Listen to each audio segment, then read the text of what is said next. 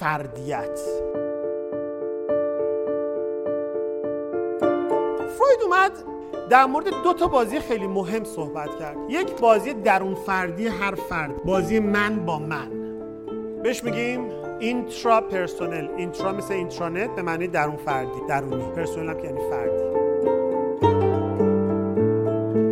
و یک واژه رو آورد به اسم ایندیویدویشن یا کلمه فردیت.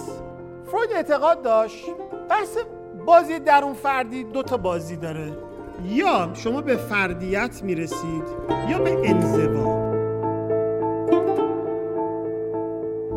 این دیگه بحث این که وقتی ما رشد میکنیم بازی درون فردی، طرف تو سوئیس خیلی درجه ها رو خوب رشد کرده، میترکه دفعه این آقا من برم توی روستایی یه جا خودم رو گم و گور کنم.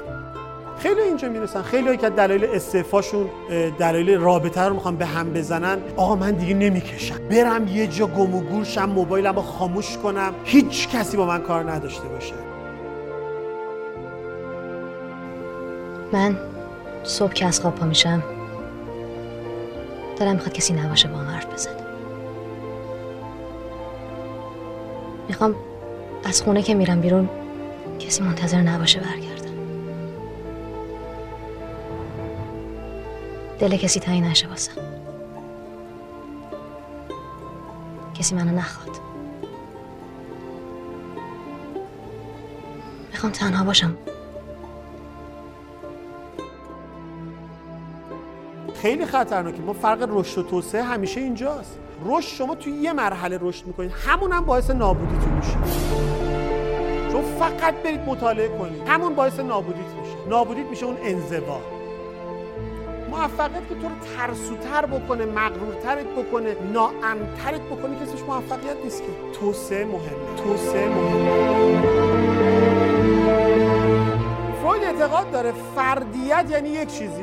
من برای هر رویشم باید یک ریزش. برای هر من باید مدل فکریمو عوض کنم، من باید عادتامو عوض کنم، باید یه سری چیزا رو بریزم تا یه سری چیزا رشد پیدا کنه. و سوال مهم اینه، آیا دوست داری این هزینه رو بدی؟ هزینه موفقیت این ریزش است همیشه.